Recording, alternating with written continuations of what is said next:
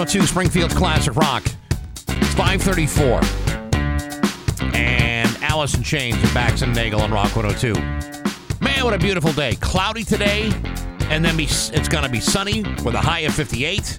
Tonight, clear, low of 44. And then tomorrow, partly cloudy, maybe some showers in the afternoon, but a high of 61. The dishes are done, dude.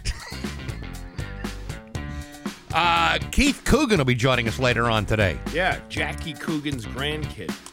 Uh, and the uh, son of Robert Coogan, I don't know who the hell Robert Coogan was. the, the son of Jackie Coogan.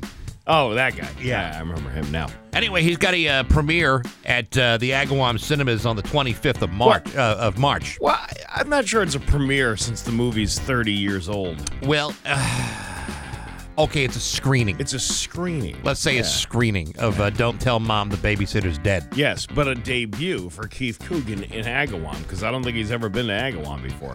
Wait till he gets a load of that. I know. He's gonna love it.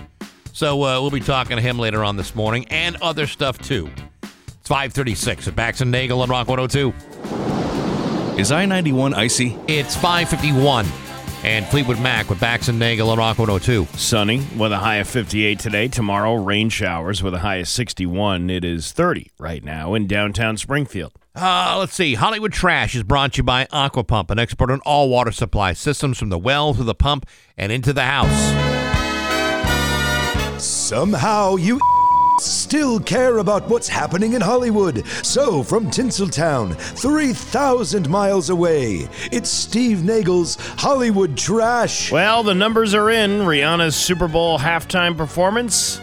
Uh, 118.7 million viewers, while the game itself averaged 113 million viewers. So there were some people that literally just, Just- tuned in for that. Watch the halftime show.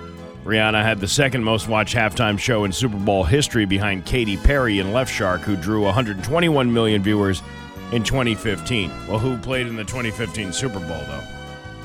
It's always depending on the, you know, if the team's popular, then you're going to have more people probably hanging in there watching. Yeah, but these were not two unpopular teams. But it's just, you know, that this, you know, it's Rihanna, and there's a, believe it or not, there's a lot of people who don't care much for football. I, I can't imagine going through your life like that, but it happens. Yeah. Oh, that was the uh, that was the uh, the Patriots and the Seahawks. So y- yes, but that's my point. You get popular teams, you're going to have more people watching, but not as many as watched during the you know Patriots and Seahawks back in 2015. I suppose. I don't know. I think she did a hell of a job. There's all these people uh, hating on this girl. Well, listen, uh, she was pregnant. She was suspended by wires and uh, lip synced through most of the performance. I mean, how, how, do you, how can you criticize that? Well, uh, people, I don't I don't- people have seem, seemingly found a way to do so. I know a lot of uh, people who are not pregnant that wouldn't have wanted to be suspended on a giant chiclet above uh, above the Super Bowl field, Yeah, there's muscle spasms and things like that. Or just uh, the nausea of being suspended high above uh, high above the ground. Or uh, looking at your male partner and realizing, oh, this is the dumbass I'm stuck with for the rest of my life. You know, whenever I'm uh, like at a like highly elevated and I'm close to the edge of falling off like a cliff or Yeah. say like an observatory for a skyscraper, I usually feel a physical sensation of my uh, my genitals almost like rising to my throat. Yeah. I don't know if you feel that. Uh, yeah, a little bit, depending on where it is. Come here, I'll let you feel it. All right, come on. Uh, the last remaining Blockbuster store in Bend, Oregon, uh, saw a huge boost in sales thanks to its Super Bowl ad. If you don't remember the ad, that's because it actually didn't air during the game. They posted it on social media during the halftime show, and it worked. Sales went up 200% after the ad went up. While you can actually uh, rent movies at this Blockbuster, you can rent movies at this Blockbuster. Most of its revenue comes from merchandise like hats, t shirts, and sweatpants. Uh, the ad is really good. It promises that even after the world ends, this blockbuster will still be there. and it was made to look like it was on a crappy VHS tape. Oh, that's cool. I gotta, you know, the one movie that I haven't uh, I don't think I've ever really seen. I've only seen the trailer for it. It's called Be Kind Rewind with Jack Black, and they erase all the tapes in the video store. And what they have to do is recreate all the movies and then rent them out to people on the street. it's a great concept for a movie. I'm not sure how funny it is, but it looked pretty good. Uh, Steven Spielberg told Tom Cruise that Top Gun Maverick, quote, saved Hollywood's ass. I didn't know uh, Hollywood's ass was in trouble. He was Guess they were. He was referring to the fact that the movie revitalized the box office coming out of the COVID pandemic. I mean, it is really the first blockbuster Yeah, that I can think of. after COVID. Yeah. Yeah. It, br- see, Tom Cruise brings everybody together. Remember that whole meltdown he had with Matt Lauer on the show with talking about uh, Brooke Shields and About her- the fact he was glib. Yeah, Yeah. yeah. You're glib. glib. Well, look where he's come now. He saved us all. He saved the Oprah show. He did. Yeah, that What was, what was that show doing before he started jumping oh, on the the couch? ratings were in the tank. She was on. She was. She was a nobody at that point. That's right. No one had practically no one had even heard of her. You get him on a, on a fluffy couch jumping up and down. That changes everything. Uh, Keanu Reeves doesn't allow anyone to digitally manipulate his image without his permission. He says, "quote I once had a performance change. What's frustrating about that is you lose your agency." Who is that? That's uh, Keanu. That's my poor impression of Keanu Reeves. Oh yeah, yeah. No, I see it now. Can you uh, digitally manipulate him in other ways? Uh, maybe. I mean, stay away from his image, but if Yeah. you know, could you div- digitally? Digitally manipulate. yes. Hmm. I don't know.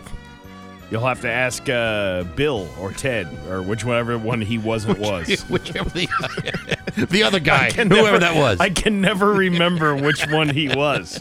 Was he Bill or was he Ted? I think he was Bill. he could have been. he- I think he might have been Ted. He might have been Ted. I don't know.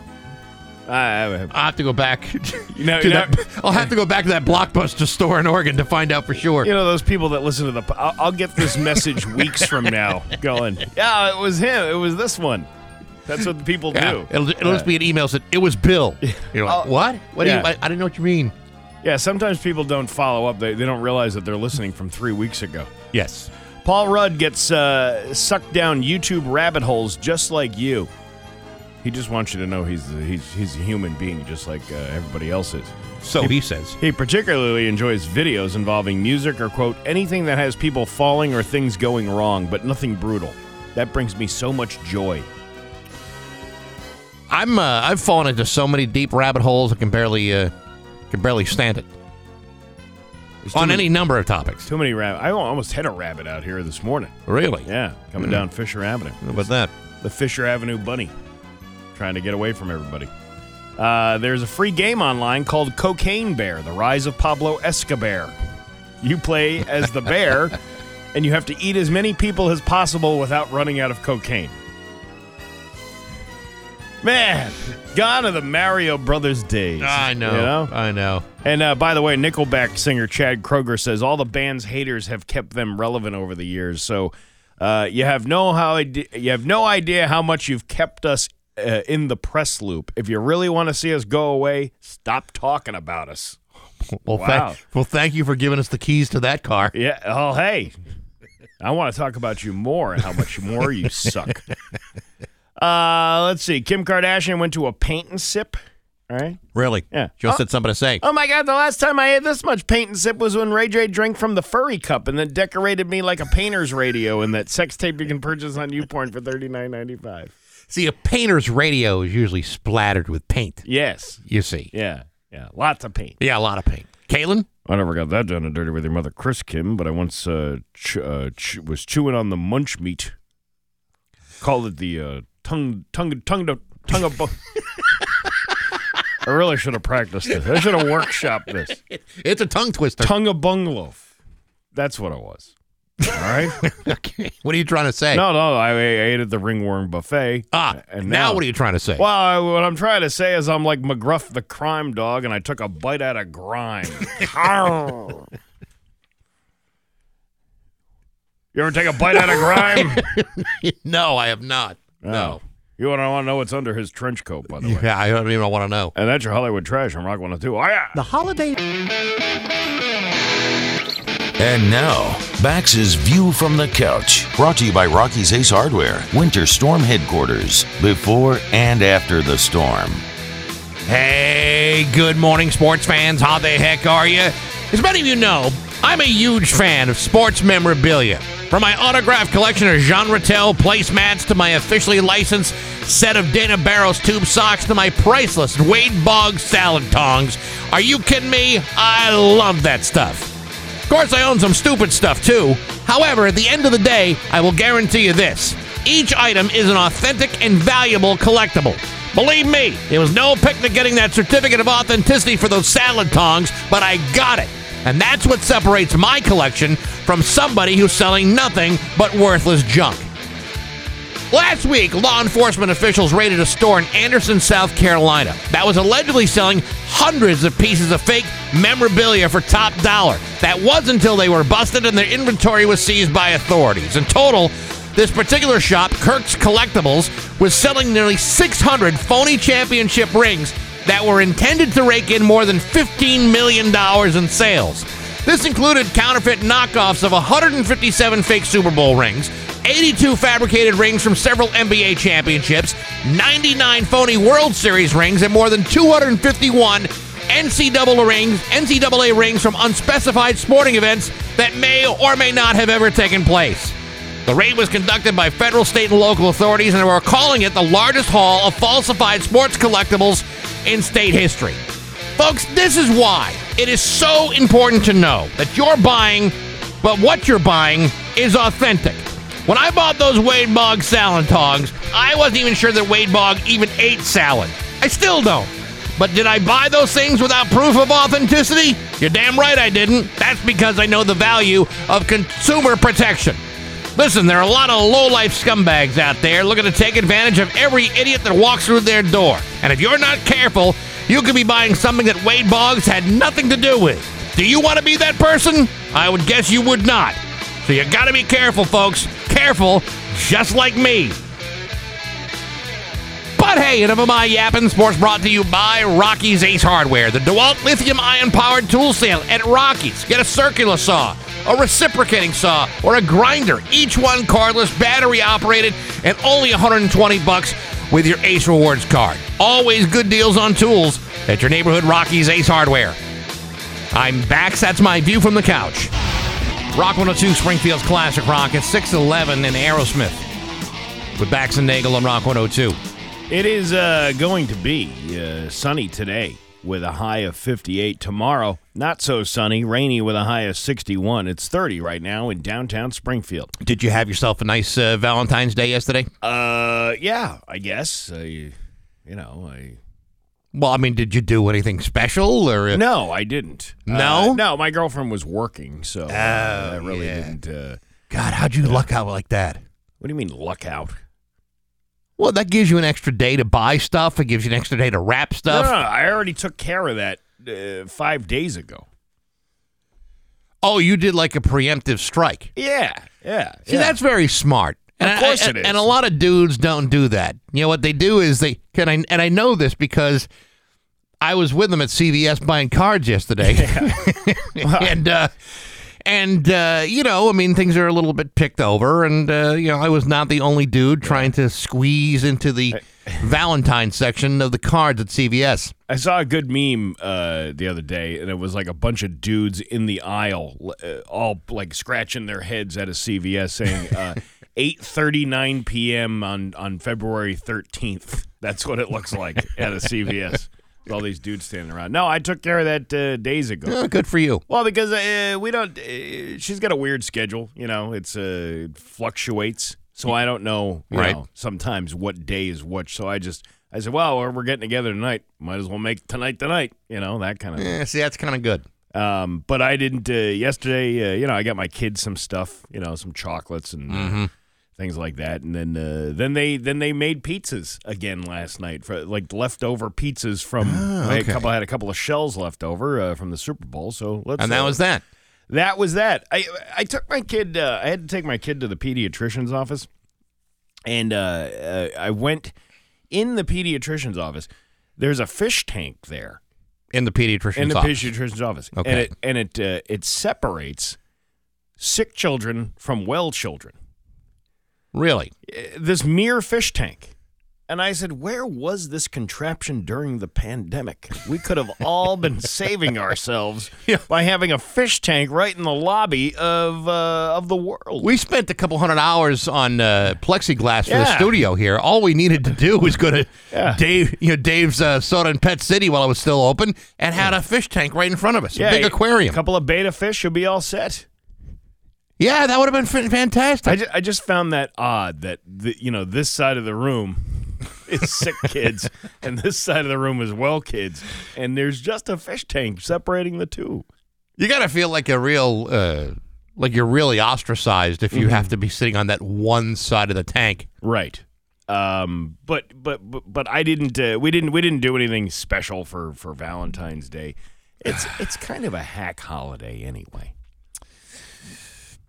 It's easy to say that on the 15th. Yeah. But you know, leading up to like the 13th and even like uh, early part of the day on the 14th, when you're Yeah. trying to gra- you know cram it all in because you know you're in big trouble if you don't do at least something. Right. Uh, on the 15th, it's so easy to go back and uh, and ruminate of exactly what you just said. Who uh, uh, who out there got uh got engaged yesterday? Too many people, too many. You know, I can see that happening more if a Valentine's Day fell on like a Friday or Saturday.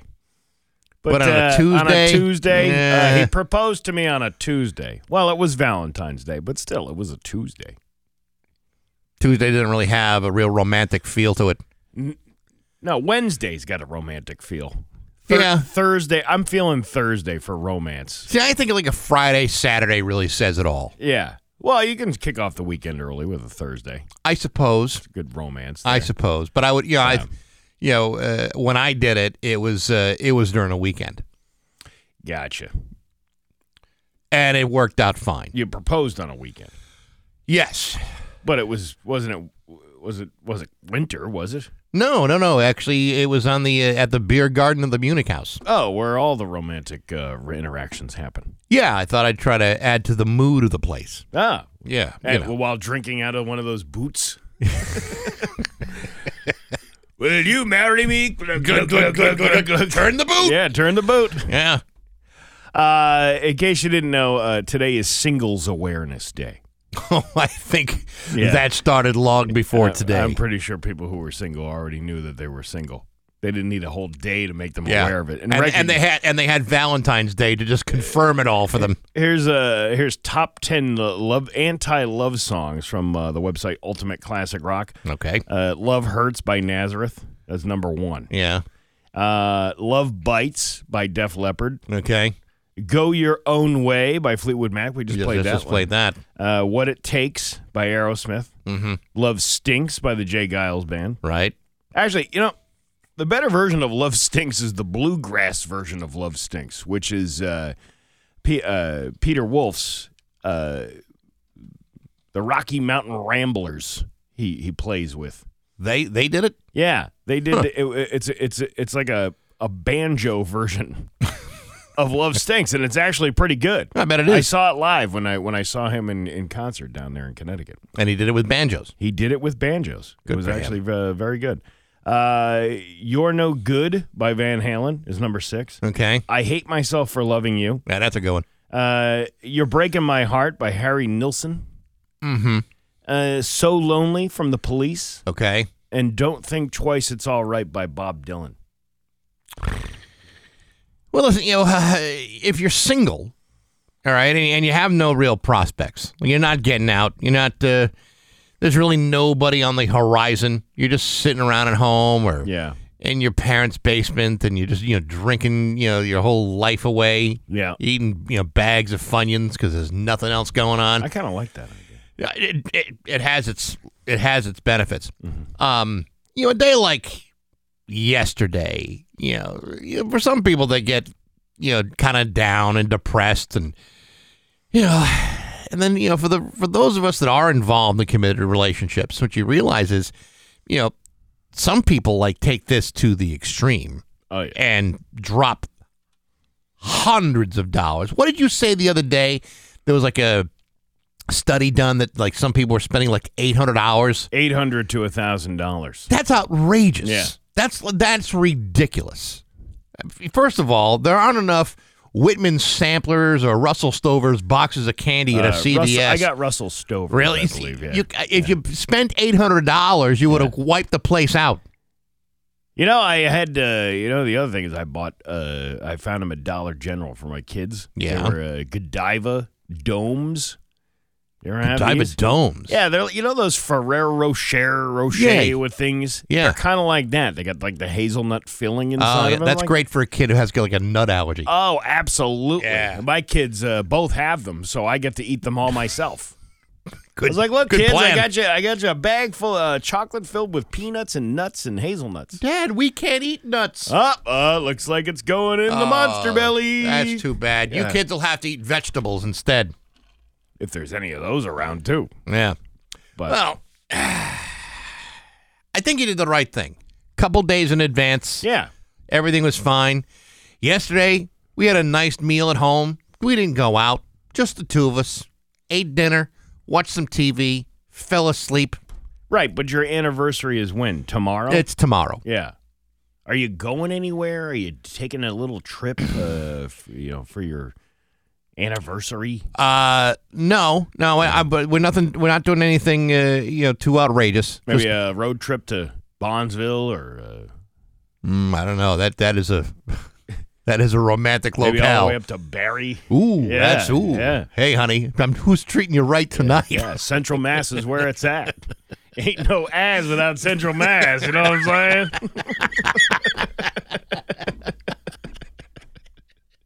it's 621 with Bax and Nagel at Rock 102. Here's what Okay. Uh, uh, that'll do, pig.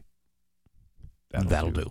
Rock 102, Springfield's classic rock. It's 926 and Nirvana with Bax and Nagel and Rock 102. It's going to be sunny today with a high of 58. Tomorrow, rainy with a high of 61. It's 30 right now in downtown Springfield. Actor uh, Keith Coogan is going to be joining us uh, later on this morning. He's going to be at the Agawam Cinemas for a screening of Don't Tell Mom the Babysitter is Dead on the 25th of March. Uh, we'll actually have tickets to that so you can meet and greet Keith Coogan. That's coming up a little bit later on today. Oh, well, I'll be looking forward to that. Yes, you will. Uh, remember, remember when he was doing skeet shooting on the roof and he, he shoots the dishes and he's like, "The dishes are done, dude." That's Great line, man. Hey, Great think I line. should say that to him when he calls here this Yeah, morning? yeah. I, I, you should do that. Would you? Uh, would you like to laugh? Why not? All right.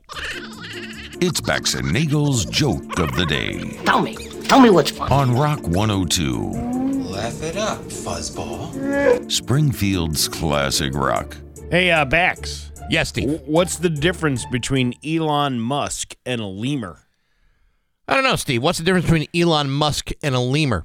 Uh, Elon Musk made an electric car. Lemurs, Madagascar. Ah, I get it, get it, get it, get it. Madagascar and an electric car. And That's the a thing- clever I don't joke right really there. think this is. I didn't really do much research. Bax and Nagel in the morning on Rock 102, Springfield's classic rock. Here's your With Bax and Nagel on Rock 102, it's time for news, and it's brought to you by Gary Rome Hyundai. Rent the all-electric Ioniq 5 for 28 days. It includes insurance. Try it before you buy it. Here's local radio icon Steve Nagel. Thanks, Bax. A woman from Springfield was killed in a single car crash on I 84 in Connecticut overnight. According to Connecticut State Police, Tiara Thomas of Springfield lost control of her car on 84 West in Farmington. The car went to the left shoulder and collided with the metal beam guardrail that was adjacent onto the left shoulder. Thomas then went through the guardrail and went into immediate. She was taken to Hartford Hospital where she died due to her injuries. Connecticut State Police are asking anyone who has any information about the crash is asked to call uh, Michael Dean uh, at the ct.gov. So, uh, let's see. Uh, West Springfield police have arrested an 18 year old man after police found an illegal semi-automatic firearm in his possession on Monday around 4:45 p.m. West Springfield detectives located a stolen vehicle in the parking lot of the McDonald's on Memorial Avenue. When the officers approached the vehicle, a man sitting in the front passenger seat identified as 18-year-old Donovan A. Marsh III. Donovan A. Marsh III. Kind of like a John Houseman name. It's a great John Houseman name. Mm-hmm. Uh, of Springfield put on a black uh, black ba- A balaclava. balaclava style mask over his face. Yeah, it's not baklava. That's Baklava, different. Yeah, it's a uh, that's something I could use right now. Baklava. Yeah, how come we don't have a pan of? How come we don't have a uh, like a like a dispenser, uh, like a like a uh, like like a machine upstairs that spits out baklava and other pastries? I don't know. I don't know why we didn't uh, we didn't get any food yesterday. Usually, uh, Valentine's Day brings uh, sweets and muffins and Yeah. bagels and things like that. And nobody brings nothing around here. What gives? I don't know. We need a producer to get us breakfast. That's what we need. You know what we need? We need more guests like uh, like Nate Costa. No, we can't rely on the guests. We need like a in-house utility person to run down and go get us some hot breakfast uh, somewhere. Yeah. and then uh, bring I- it back. I totally agree. what, I, Uh, what I wouldn't do right now for a big platter of eggs and sausage, Eggs and sausage and or a breakfast burrito, perhaps. I would just be happy with Yeah. just some toast. No, I, I need eggs and, and all that stuff. I like too. toast. Eh, don't be saying you'll be happy with that because then somebody will just bring you toast. I don't want just toast. I want, uh, you know. Don't sleep on toast, Steve. It's delicious. Anyway, uh, Marsh got out of the vehicle and was allegedly seen dropping a 9mm semi automatic firearm on the ground. He then attempted to run from police, but was eventually arrested nearby on Mulberry Street. And to think I saw it on Mulberry Street. Now this started at the McDonald's in West Springfield, right? Yeah. Do we know what he ordered? Uh, no. Uh, common sense wasn't one of them uh, items that on, on his menu. But That's not even on the. That's not even on the dollar menu. uh, yeah, I'll have a uh, I'll have a, a large Big uh, Mac meal and uh, with a Coke and anything else. Yeah, I'll take a side of common sense. I'm sorry, we're out of that today. We do have those delicious sausage sausage biscuits, though. yeah, it's called Mick Decisions. That's what we got. Good decisions. Now he'll be paying McBail. That's right. South Hadley police were investigating a suspected illegal marijuana grow at a house on Abbey Street. South Hadley police uh, Jennifer Gunderson said that the police executed a search warrant at her house around 6 a.m. yesterday. That's why we didn't know anything because uh, it was happening at the time we were saying it. Oh, it yeah, made yeah. it sound like it was happening the day before.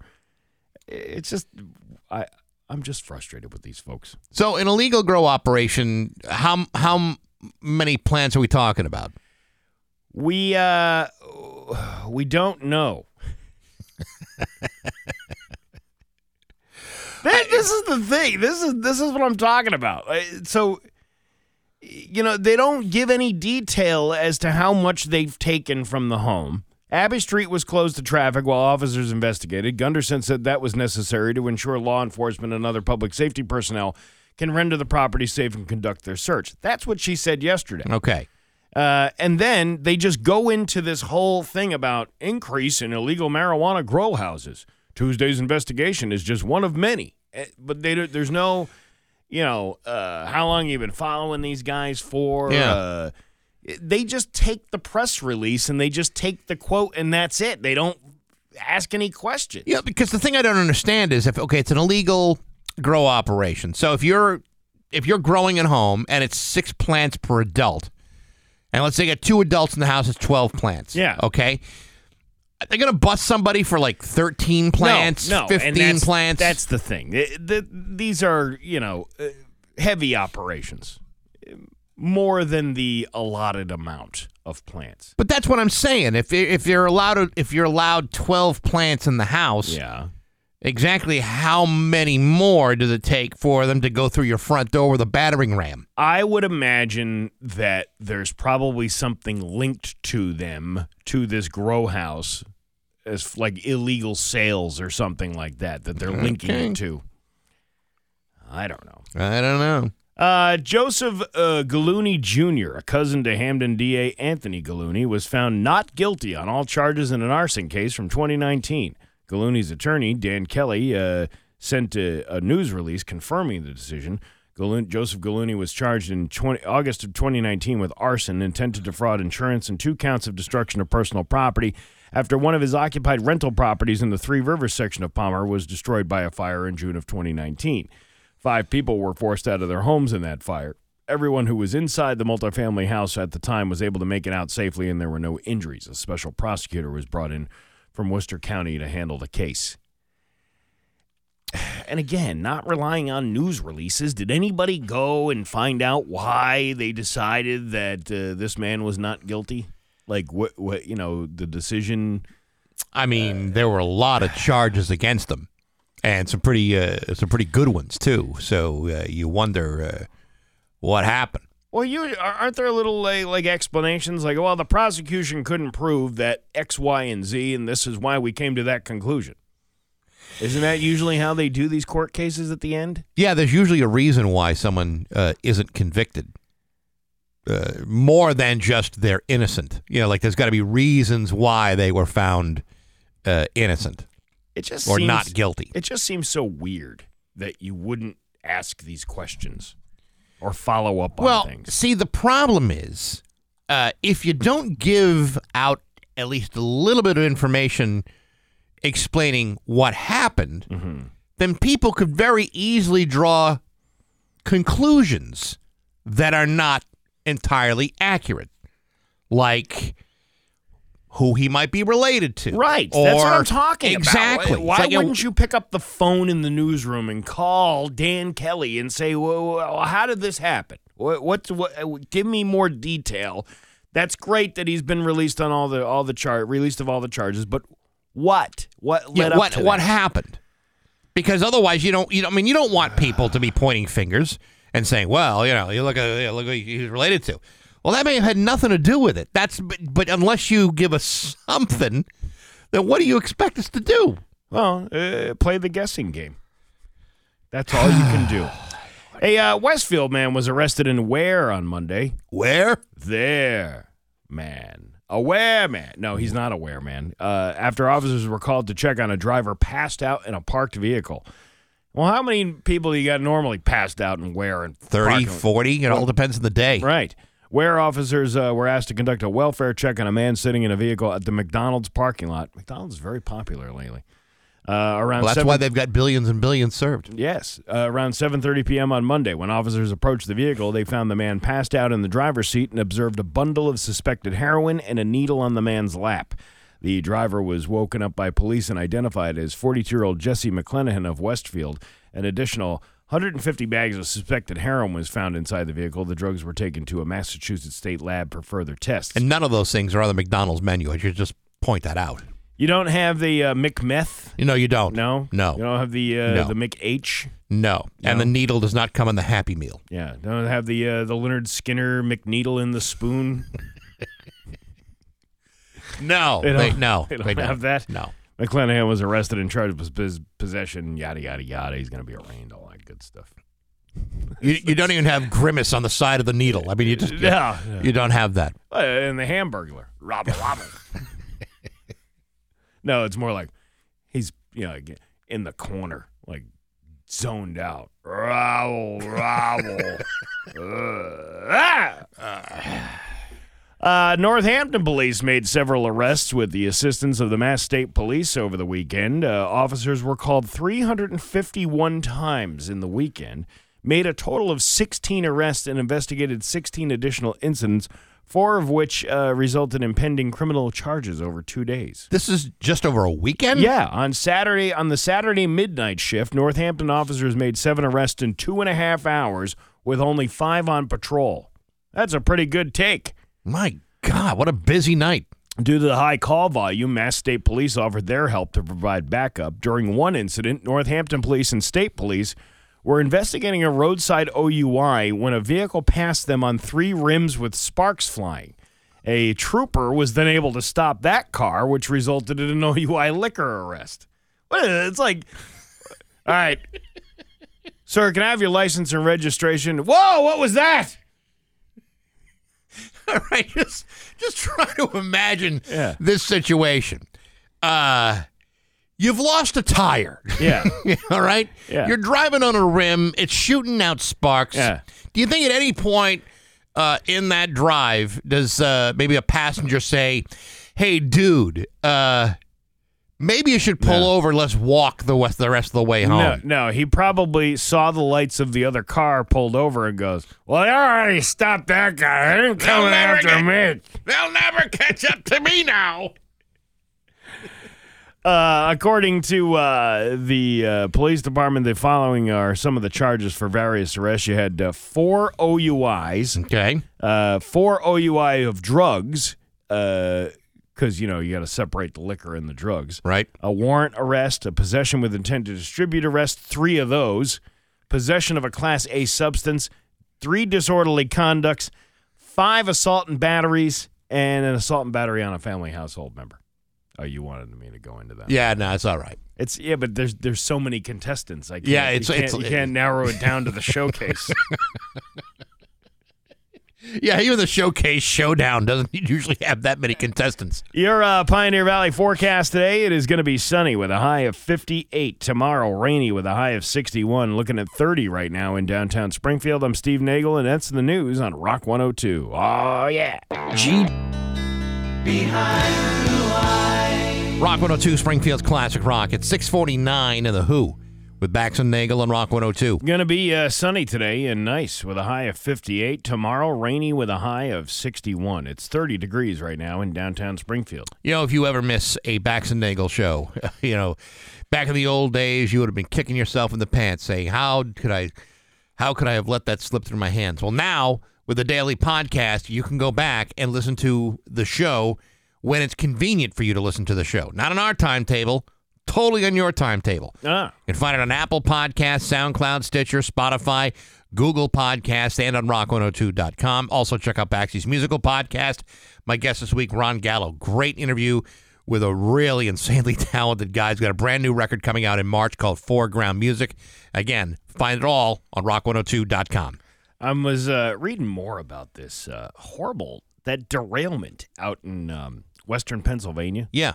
Or, or I'm sorry, it's in Ohio, but it's now affecting people in western Pennsylvania. And they showed this map of how uh, where this thing is, and then the effects in the water supply.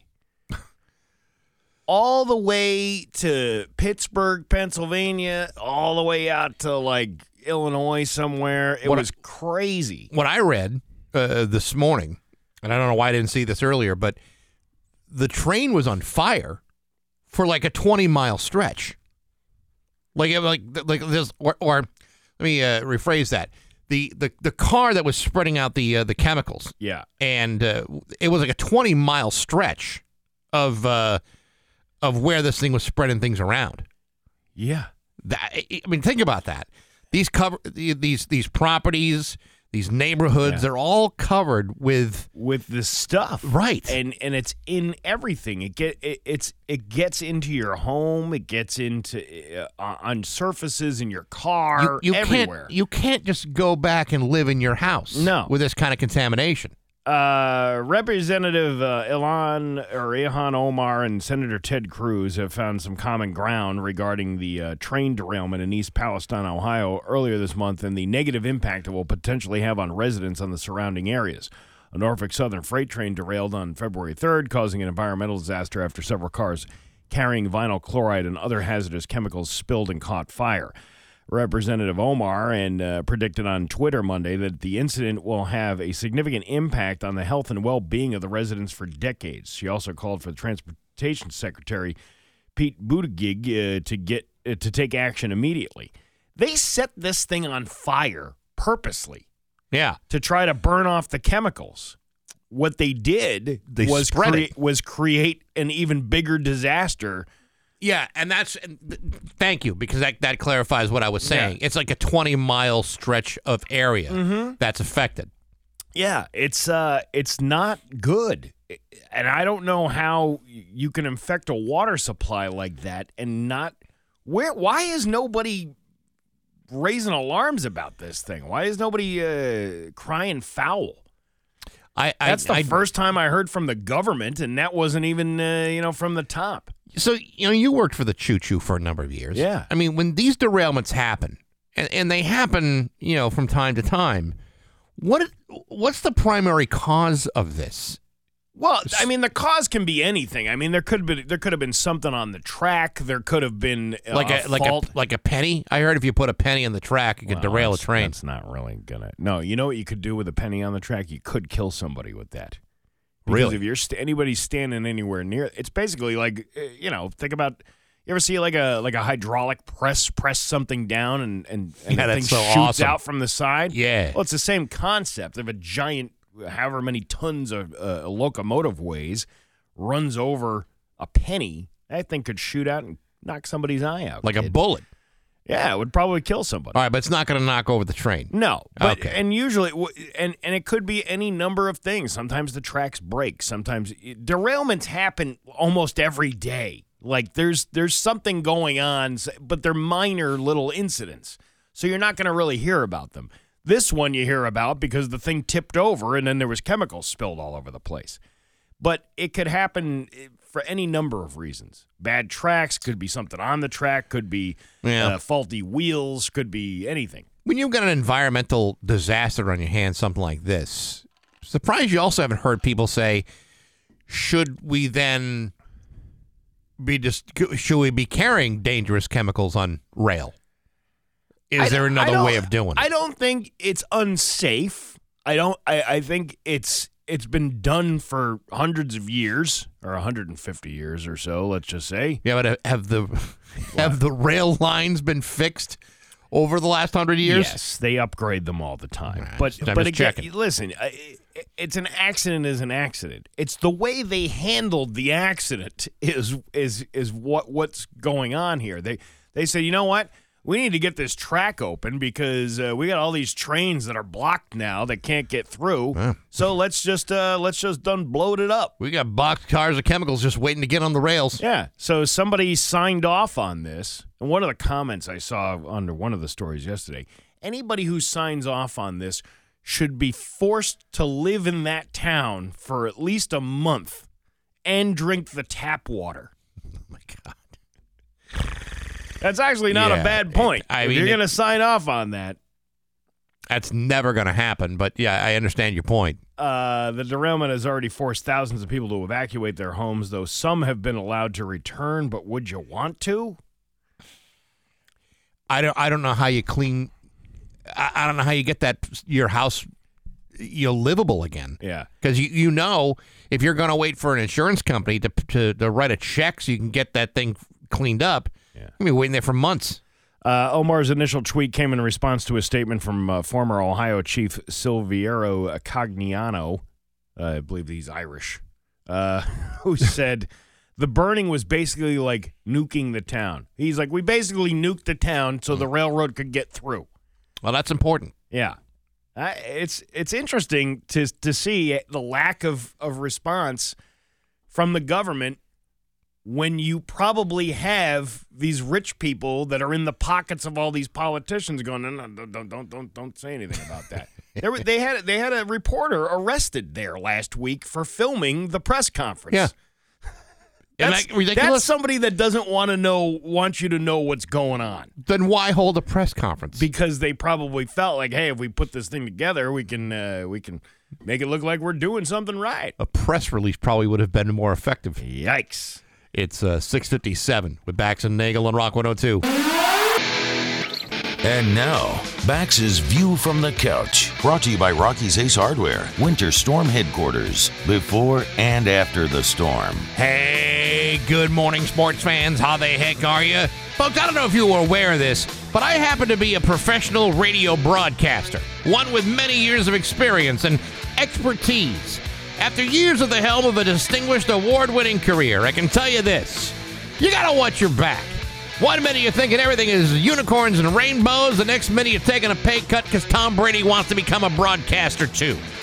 As you may know, with Tom Brady's football career allegedly over, he is now preparing himself to make the transition from professional athlete to professional broadcaster beginning in 2024, where he will automatically be placed in the current position held by Greg Olsen as the uh, number one color commentator on Fox. And while it is true that Tom Brady has never called a single football game in his life, he still has a 10 year, $375 million contract with the network.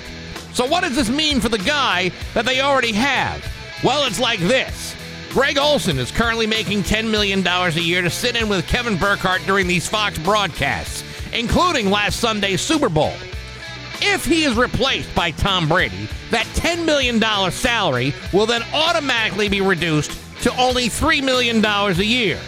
Meanwhile, Tom Brady will be giving uh, will be given $37.5 million to do what Greg Olsen is doing for $30 million less.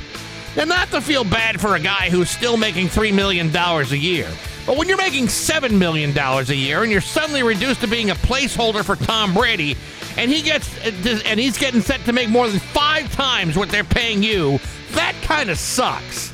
Imagine your boss telling you they're going to cut your pay by more than half so they can hire somebody with less experience.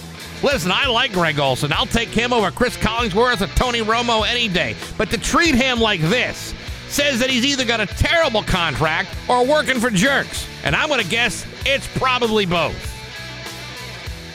But hey, enough of my yapping. Sports brought to you by Rocky's Ace Hardware. Among the painting crowd, Rachel at the Westfield Rocky's has a bit of a following.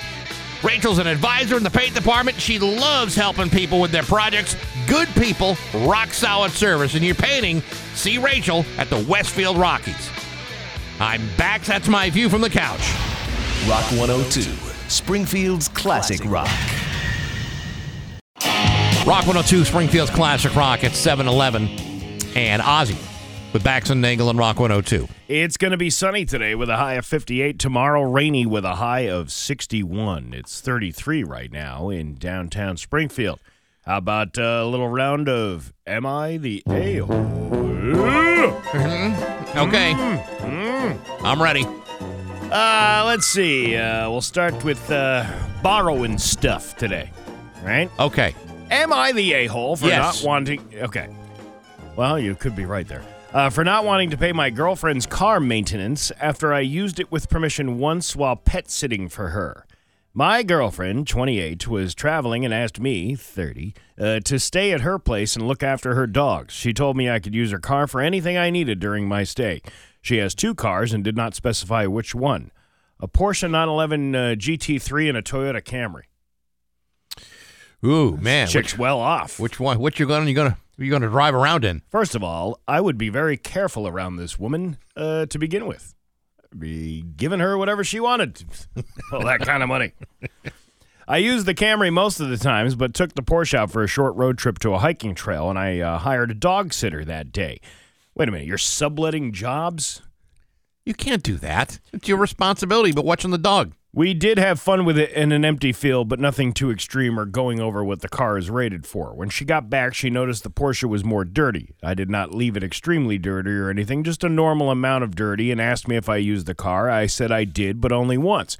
She got upset and said that I should have known that when I said uh, car, she meant only the Toyota, as she always refers to the Porsche as the or uh, she refers to it as the GT3. That's you know she she didn't specify which one. Right. She herself only uses that car for special occasions and sometimes takes it to a track.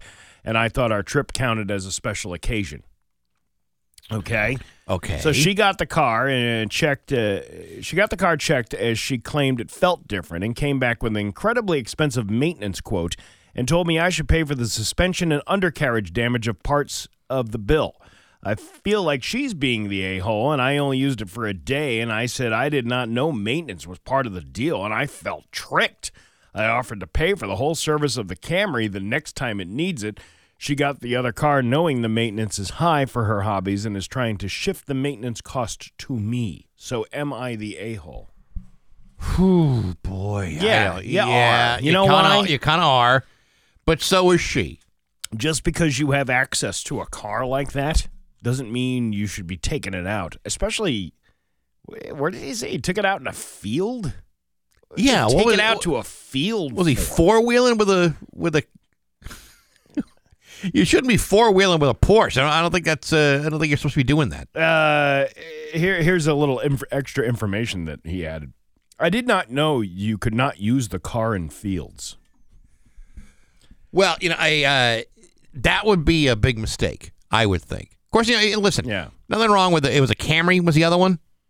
Yeah. Okay, nothing wrong with a Camry. It's it's not as sporty as uh, as the As other a- car. as a GT3. But if you are there to watch the dog and you've been you're told you can borrow the car, then you borrow the ch- use the cheap car or spend most of the time watching the dog. That's what I would do. And then you have farmed out the dog to have somebody else watch the dog. Gotta tell you, dude, that's uh, you're not holding up your end of the bargain. On the other hand, she's putting a lot of uh, you know a lot of weight on the importance of this car. Well, I want to know how close these two are. Which is, ma- yeah, right. That you wouldn't know how special that vehicle is to your girlfriend. And, and she's, like you said, she's trusting this guy to watch the dogs in the house. Wouldn't you have, have said, yeah, you know what? I only take that car out on special occasions that is not to be driven. Yeah. That's what you should have said You when should- you left the house. Exactly. Because obviously this guy doesn't know what he's what he's doing. Yeah, hey, don't don't take the Porsche out. Just just let it sit. That would have been the thing to do. You know, establish some uh, some boundaries. Mm. You ready to move on to another one? I'm ready to move on to number two. Am I the a hole for lying to my high school bully who didn't recognize me? I, 27 male, was uh, at my 10 year reunion when my worst bullies, Laura, came to introduce herself to me. She introduced her. She introduced herself. I'm sorry, I don't recognize you. I was nervous, but I soon found out she had no idea who I was. Right? Okay. Uh, here's the background. I was a different person when I was in high school. My home life was abusive, weighing over 300 pounds, depressed, shy, and always with my head down alone with oversized jackets to hide. I had glasses, bad skin, and long hair. Laura never called me by my name. I don't think she even knew it. Always called me bad names or nicknames, even after being in the same grade since middle school. She was super popular and athletic. She would always torment me, and sometimes physically. She would suck up to the teachers and always got away with it. I moved out on my 18th birthday. I left town and cut everyone off from my old life. I got professional, uh, helped through college, and started getting healthy. This helped my skin clear up, got LASIK, got rid of my glasses, my sense of style. Uh, people call it a glow up. I changed the way I looked, acted, and carried myself. I now have my own place and a successful career. I told her that I started at the school a couple of months before the end of the school year. She seemed to accept that. Our graduating class had almost 500 people in it. Throughout the night, we kept talking and having good conversations. I danced around most of her questions and kept things vague. I was surprised with how she seemed to have changed since high school. She told me that after high school, she went to college, uh, got married and divorced, and went through a hard time for a while, but is a different person. As the night was coming to a close, she made a comment to one of her old friends how she wished me was here, so how she wished the actual person. Yeah. She doesn't know it's him, but she's wishing that actual person was there so she could apologize and try to make up for how horrible she acted back in high school.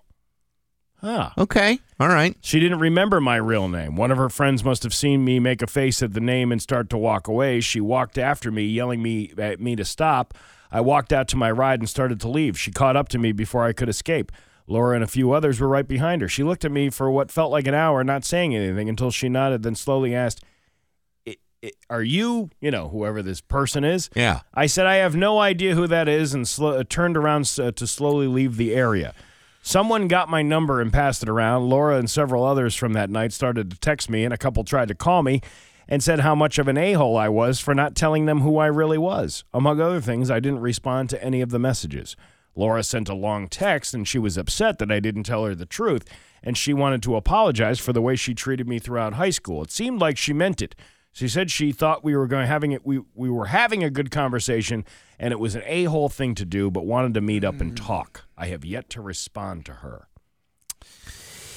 So this is a tough one for me. This is this this is a tough one because the real jerk here is the younger version of the bully. Yes. Okay, so that's we've established that, and you know, to their credit, they want to apologize and take ownership of their bad behavior. Right. Okay, that's fine.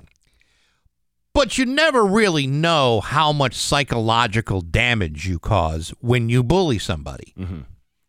Is the uh, is the victim of the bullying really the a hole here? I would say not really, because you just never know the kind of ramifications that that kind of treatment will will cause. And do you necessarily? Not everybody is is ready to just forgive somebody who has you know abused you in that way. So I don't know if uh, if anybody in this adult situation is an a hole. I think you know sometimes you know, people just are better off not really engaging and uh, and and let it go at that. I don't know if anyone's really the a hole here, other than the, Well- the bully as a teenager. You know, uh, somebody else. She says that she knows. She she knows how to see how. Oh, she says she knows how awful she was, but still calls this person these nicknames. In the thing, he you know he mentioned that. that Yeah. she still you know mentions those nicknames in in that in that uh, conversation they had. So who's who's really have changed here? Yeah. You know, and doesn't she still bully him to get what she wants? Forgiveness. Ooh, that's a good question. Yeah. That, you know, that's- please, please forgive me. See, I again, I, I, I, I don't think the victim here is the a hole. No, I, I mean, that's I don't think so. I don't think I don't think her goal was to apologize at all. I think her goal was to make it look like what a good person she is by apologizing to the person that she bullied throughout high school. You may be right. Yeah. You might be right. What a jerk. All right, I take that back. Yeah, that kid, that uh, that lady's a jerk. It's 721. Do you, I don't- know if we have time for another one of these. Nah, it's all right. Listen, I think we've uh, I think we've exhausted. Uh, am I the a hole for a you, day? Have you run into your bully at all? Um, so it depends because there were a couple of them. Uh, one, uh, yes, I ran into him. Uh, he has uh, unfortunately passed. Yeah. But uh, yeah, we uh, we actually had a nice conversation, a very nice conversation at a uh, at uh, at a high school reunion. Really? Yeah, we actually. I mean, we didn't talk about the bullying, but uh, you know, when I was new in town, there was like a. I, I, I went to school in like a four room, uh, four, uh, like a a, a four room schoolhouse. Really? Yeah, I Was did. Mrs. Ingalls teaching? No, but uh, like in second grade when we moved to Rehoboth from Attleboro, Yeah. this kid was one of six boys in a class of 17 kids. Uh, and uh, I was the new kid. So, you know, he bullied me a bit. Yeah. But jump up 30 years, yeah, everything was right as rain, and that was uh, that Well, was because you're different people. Yeah. And ho- and you know what? There's probably some people out there that don't change and don't get rid of those habits to do, but most people, I think, mature and Yeah, you're different people. Most people do. Yeah. But, uh, yeah, I mean, I, other than that, any other bully that's been uh, out there, I'm not going out of my way to say, hey, look, I'm right in, I'm here in town. Yeah. Uh, that ain't ever going to happen. I didn't really have bullies. I had a couple of people I had problems with, but not like a like an ongoing bully thing. Everybody just hated me. You know, it wasn't wasn't just one person. Which yeah, it wasn't. Yeah, how do you, how do you Yeah. show Everybody do beat me up. Yeah. how do you show resentment for a whole Yeah, you really crowd of people? You really can't. You really can't. Seven twenty three with Bax and Nagel on Rock 102. Rolling Stones with Bax and Nagel on Rock 102. Going to be sunny today with a high of 58. Tomorrow, rainy with a high of 61. It's 33 right now in downtown Springfield. Uh, actor Keith Coogan will be joining us after eight o'clock today. Uh, The mo- dishes are done, dude. That's the only line I know. Yeah, that's all right. Yeah. He's going to be at the uh, the Agawam Cinemas on the 25th of March. It's a screening of uh, Don't Tell Mom the Babysitter is Dead, and uh, we'll not only talk to him next hour, we'll give you another chance to uh, to win tickets Mm-hmm. to meet and greet actor Keith Coogan. Coming to Agawam. Who would have thought? You know what? I've always felt that Agawam is the film capital of Western Massachusetts. Well, with the cinemas there, I guess you would. Well, no, I mean if you if I were if let's say I were a famous director and I wanted to uh, to film something, Agawam would almost always be my first choice of of uh, of a of a town that really desperately needs more FaceTime on film. More of a Feeding Hills guy. Feeding Hills? Yeah. Really? Yeah, you gotta gotta you know, kind of lower your, shrink your, your your coverage area. I don't know. I don't know. I mean, Yeah. there's just like uh, something about Uh, that. it's a uh, part of Agawam, but it's you know. Yeah, I don't know. I, I, don't, I don't know about that. I mean, I think like uh, like right outside EB's would be a good place to shoot a film outside the elbow. hmm Oh yeah, the elbow, right outside, right in the parking lot of the elbow. Yeah, perfect. Yeah. Yeah. that's that's where I would go. Great location for a film. A film viewing, you mean, or a film shooting? Film shooting. Oh. yeah, with a cast Well, and I mean, I a was, crew. Gonna, I was gonna say the viewing you could do it outside the elbow too on one of those big blow up screens. Hey, I'd need a bigger lot. Yeah. I'd probably go to the Rocky's. Ronnie's got a projector. Go get that.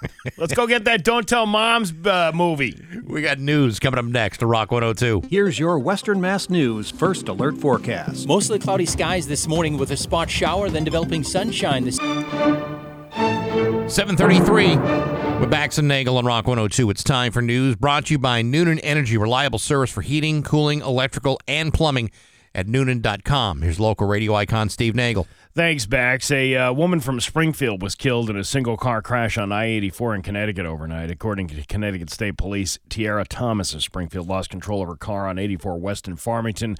The car went into the left shoulder and collided with the guardrail and was adjacent to the left shoulder. Thomas then went through the guardrail and into the median. Uh, Thomas was taken to Hartford Hospital where she died due to her injuries. Connecticut State Police are asking anyone that has any information about the crash uh, to contact the state police. The incident is still being investigated. Uh, let's see. Uh, I had some other stuff here. Oh, here we go. You just finished your first story. I know, but I, I, I, I t- I'm tab clicking back and forth. I have, Oh. uh, I have different things open. I I see. yes, I'm, I'm giving you a, a glimpse into the uh, the workings of how the magic is made over here on You the know- other side of the board. I feel like I'm Dorothy. Yeah. And I feel like I got the Tin Man, Mhm. Cowardly Lion, Scarecrow, and Toto with me. Yeah. And I'm hearing the wizard uh, scream out, pay no attention to the man behind the curtain. Yes, I just I just peeled back the curtain. That's ex- it's what I feel. Uh, crews in West Springfield responded to Clarence Street uh, Monday afternoon for reports of a vehicle and garage fire. According to West Springfield Fire Lieutenant Tony Spear, there were chemicals in the garage at the time of the fire, but the crews were able to extinguish the flames before, they could reach them. No uh, injuries were reported. The cause of the fire is under investigation by the uh, Fire Investigation Unit. This thing was pretty nasty. Yeah, I haven't uh, I haven't seen much. Uh, I would video I- I would- yeah, if I was a firefighter, I'd be worried about going anywhere near like garages or anything that uh, may have combustible materials inside because you don't know, like you know, that melting well- point of a gas can. I don't know much about uh, fire science. I know that's a thing. Uh, but if you got chemicals that are burning, usually uh, aren't there like smells or you know like different colors of flame uh, that suggest that uh, uh, this is a chemical fire? Uh, Yeah. Or the fact that your your flesh is burning off your body. Well- uh, that that uh, this might be a little bit more than just a normal house fire. Yeah, you're gonna ask the folks of uh, East Palestine, uh, Ohio, uh, what the chemical burn colors look like. Right. Yeah, Probably looks like a big, uh, like a like a like a Duraflame fire log in a fire. It's all chemicals where it's like a like a rainbow of flame. oh, those things are perfectly safe, aren't they? The Duraflames. Yeah, I think they're perfectly safe. They're just loaded with chemicals that you're burning inside your wood stove. I'm also told that uh, it creates a lot of creosote in your uh, in your fireplace, in your uh, the chimney. Oh, really? Yeah, leaves a lot of schmutz up there. You know, you don't want schmutz. No, you don't want. You definitely don't want schmutz. I want a schmutzless fire. MGM Springfield has reported to the Mass Gaming Commission that it accepted two illegal sports bets on Harvard basketball games. The games in question were Harvard versus Yale and Brown. The Gaming Commission said that it is working to learn more about what happened and that the incidents are being investigated. While sports betting is now legal in the Commonwealth, bets are not allowed on collegiate sports involving one or more teams from the state unless they are in a tournament with four or more teams. Really? Yeah. So you Okay.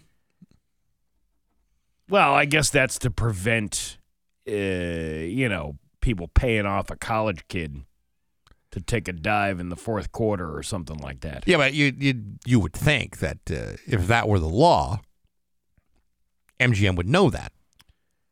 Yeah, it is kind of weird. How would an illegal bet be made? Unless this is just like working out the kinks, going, okay, well, maybe the computer allowed that bet to happen when it shouldn't have. or, or uh, are these sports bet uh, sports books and I'm, it's not just MGM but like you know all the, the casinos in Massachusetts are they running through a state run platform or is this like a national platform, like running out of Las Vegas or Atlantic City or something like that, where the rules of, of NCAA betting are different? You, you see what I'm getting at? Yeah, I, I see what you're getting at, but I don't have the answer to you. I don't. I don't. I didn't think that you would. It, I, but but it's it's a it's a question that I would ask. You know, so who is? You know, what kind of fail safes are there in this series of platforms that you're using to carry this out? Because if that's if that's illegal to bet on in the state of Massachusetts, Yeah, I'm not sure. I don't know. I, I have no idea. Uh, let's see. Uh, duh, duh, duh. The uh, China says it will enact measures against the U.S. Uh, entities related to the downing of a suspected Chinese spy balloon off the American East Coast. The foreign ministry spokesperson gave no details and did not identify the targets of the measures. China says the balloon was an unna- unmanned weather ship that had flown off course. Since bringing it down on February 4th, the United States has sanctioned six Chinese entities that are said are linked to Beijing's aerospace programs. The U.S. House of Representatives also condemned China for a brazen violation of U.S. sovereignty. U.S. Ambassador uh, to Japan, Rahm Emanuel, said in Tokyo that the Chinese balloon's intrusion was part of a pattern of aggressive behavior by Beijing and it is not an isolated incident. I guess these things are flying all over the place. And they have been for for years. Weather balloons. You know, why would the Chinese care about the weather over here? Shouldn't Uh, they be more concerned about the weather over there? Well, you would think. So that's why I think this has nothing to do with the weather. Yeah, but it has everything to do yeah. with spying on all of our uh, very important secrets. So then the you know the other report was uh, that we released a bunch of balloons years ago, and uh, you know this is just like no, no, know, no. Those were our forth. everyday balloons. Yeah, I was gonna say. that was the Woody Woodpecker balloon that got away in the uh, Macy's Thanksgiving Day parade. It would be funny to see like uh, like the Bullwinkle from the Macy's uh, you know, Thanksgiving Day Yeah. parade, you know, hanging over like uh, Beijing somewhere. Has that ever happened where a parade balloon ever escaped? I would imagine it would be hard to do since you got all those people holding the cables down, or they don't usually fill them in high winds and things like that. So Well, years ago, this is I think this is even before you started working here. Rock 102 had a balloon uh, that we would fill with uh, with uh, helium, really, and we would uh, have it at events. And then one day, I even yeah, I even remember the, the kids that were on the road crew at the time. It was the for whatever reason it got loose. It was always tied, you know, to Yeah, uh, yeah, you know, yeah. with cables and into the ground, so it was never going to go anywhere. But on one day, it wasn't tied down, and it was on the news that our the Rock 102 balloon wound up floating around and it landed or got caught in a tree in Agawam. And then at that point, uh, the whole company said, "You know what? Enough with these stupid balloons." And then we stopped having uh, uh, the balloons. We stopped having the inflatables because we, I think, we also had a uh, inflatable monkey for a while. That one never flew away, but the uh, the blimp Wow.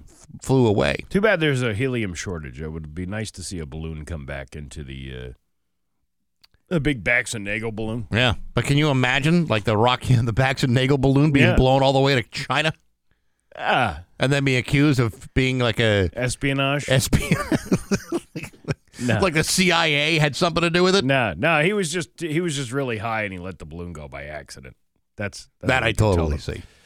Uh, the Ohio Village, upended by a train derailment and the international burning, or I'm sorry, the international, the intentional burning of some hazardous chemicals on board, has invited residents to a town hall meeting uh, this evening to discuss lingering questions.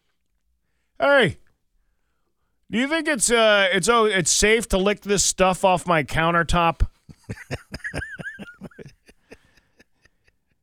I mean, it's all dusty and uh, it smells kind of burned. Uh, it's okay to consume, right? Oh yeah. Can oh I yeah. can I prepare like meat on top of the uh of, yeah. right on top of that surface? And there are still plenty about the uh, uh, huge plumes of smoke, persisting odors, reports of sick animals and contaminated water. The cleanup. They were talking to this one farmer. All of his livestock is dead, dead Yeah.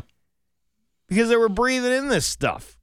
Even as uh, school resumes and trains roll by again, things aren't the same in East Palestine. Officials are assuring people the air is safe and it's okay to return with some precautions. Rail operator Norfolk Southern says it's offering financial help to the community of some 4,700 people while continuing uh, remediation work. They gave the town $25,000, which is about five bucks for each resident. Yeah, what are you gonna Yeah. what are you gonna do with that? Well, uh, get a mop. You can get one of those O-ring mops from, Yeah. from Walmart. Everybody gets a mop and uh, a, a Swiffer Yeah, you and a squeegee. Yeah, dude, a package of Swiffer, uh, like those things, are like five dollars. That's that's all you're gonna get. What a mess! What a mess that is. It's a mess, and I can't believe that like nobody's really kind of stepping up to the plate here to to stand up for these folks. You know. God. Uh, anywho, uh, let's see. Uh, police in Indiana arrested a 26 year old man named Austin Bristow on Sunday for arson. They found him next to a 1998 Buick that was on fire. And uh, when one of the cops approached, uh, one one of them said, "Sure doesn't look like a Buick." The strange thing is that Austin uh, said the Buick was his, and that he set it ablaze to discourage people from stealing stuff from inside of it. Because if there was nothing left inside the vehicle, then there'd be nothing left to steal.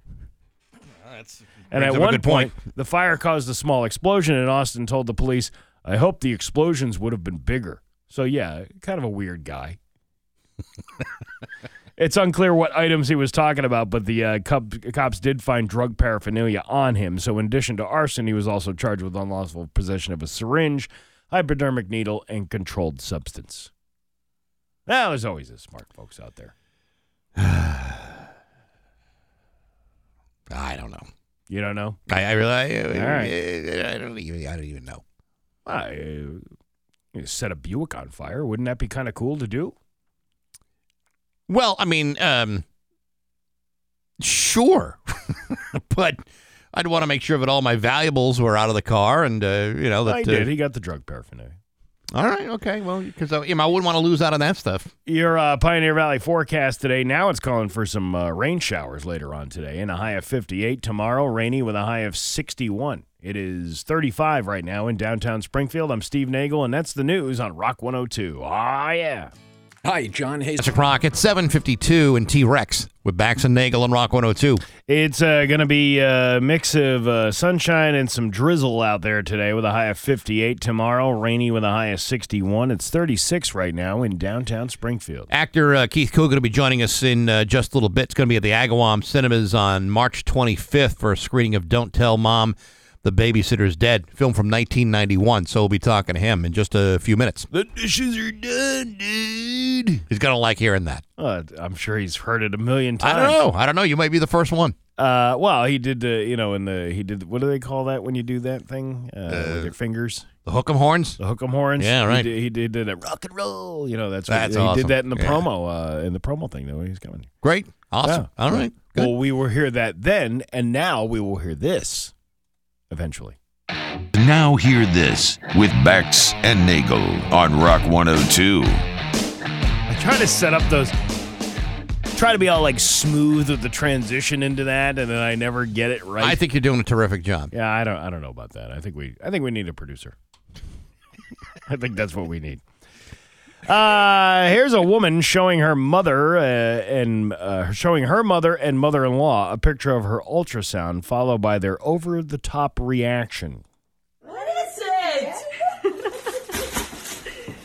Are you kidding? Are you kidding?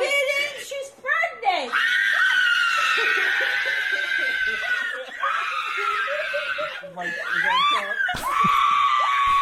This is this is 24 seconds of this. Only it's very early. It's only Yeah. I'm going to be nine weeks.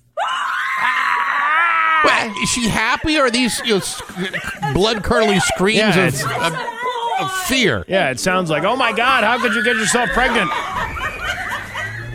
Oh my God! You know, you know you're not gonna that? Oh, not gonna be allowed to scream like that when the baby's here. No, I can tell you that right now. No, yeah, you got to keep it down. Yeah, That pipe kid's down. sleeping. The baby's taking a nap. Uh, police are warning people not to wear their Canada Goose coats in Washington, D.C., since there have been a string of armed robberies for the luxury clothing. Here are Julian and Sheila Kaufman talking about being held at gunpoint for their expensive coats while visiting the nation's capital. And all of a sudden, someone's going, Give me a coat, give me a coat, give me a coat. And I thought, Is this a joke? Give me a coat. And then he waved a gun by me and said, Give me a coat. And I so I took it off and gave it to him. And then He said, five, four, three, two. What are you going to do if you uh, are in that situation? You got a gun in your head. Damn. What about in the good old days when you get held up for wearing a 49ers jacket or like a like a like a Raiders hat? People used to get held up for that? Yes, they used to. Yeah. I didn't know that. Yeah, back when yeah, like the the Raiders were a good football team. Oh, oh, I was going to say nobody. So nobody. you're gonna go wanted back to the 70s for oh, that. Yeah, I, that was before my time. Um, a Canada Goose coat costs between five hundred and fifteen hundred dollars. then you deserve to have it stolen. That's the kind of coat you buy when you don't want to leave the house with Listen, that coat. Uh, what's wrong with an LL Bean? You know, can you can you go with something uh, more comfortable? You just go to Costco, get a coat Yeah, there. yeah, they have those zero degree ones down Yeah, there. You don't those need to, comfortable. to do that. People are just kind of silly, don't you think? No one's gonna hold you up for a twenty five dollar coat. Uh, Tiger Woods returns to the golf course this week in the Genesis Invitational, and he believes he can win it. He uh, here's what he said, beginning with his ongoing issues after that SUV crash two years ago. The recovery is more on my ankle. The leg is better than it was last year. I'm excited to go out there and compete and play with these guys. And I would not have put myself out here if I didn't think I could beat these guys and, and win the event. That's my mentality. And if I wasn't ready to win at this level, you know, I am very rusty, but I've come off ru- rusty situations before and I've done well. And plus, also, I know this, this golf course. Uh, I know I haven't had a lot of success on this golf course, but I, I knew what to practice for. There you go. I'm not a betting man. He'll never make the first cut. You don't think so? Nope, not talking like that. He doesn't. What do you mean? Yeah, lack of confidence? Total lack of confidence. Oh, come on. He's Tiger Woods. got a He's come through it as every time. He's had 36 back operations. He's had his knee uh, completely, uh, you know, rebuilt nine or five, nine to ten times. Even when that SUV crashed, he said, "Sorry, just playing through." That's what he said when he got out. He's like, No, I believe he said, "I can't feel my feet." And then uh, here's our final clip. Three horses caused some commotion in Australia yesterday when they escaped in the early morning and were just walking around southern Sydney. Here are two witnesses talking about the crazy scene. I walked out and there's a couple of horses walking around. There's all cops there feeding them, and we had to go give them a bucket of water. So it was pretty cool. I just heard some noise, went downstairs, and uh, and uh, three big horses with numbers. Good day, mate. Good day. We had to feed that horse go right out into the street. It was cool, man. it's cool. Yeah, you know, and uh, Would you like a bloomin' onion, mate?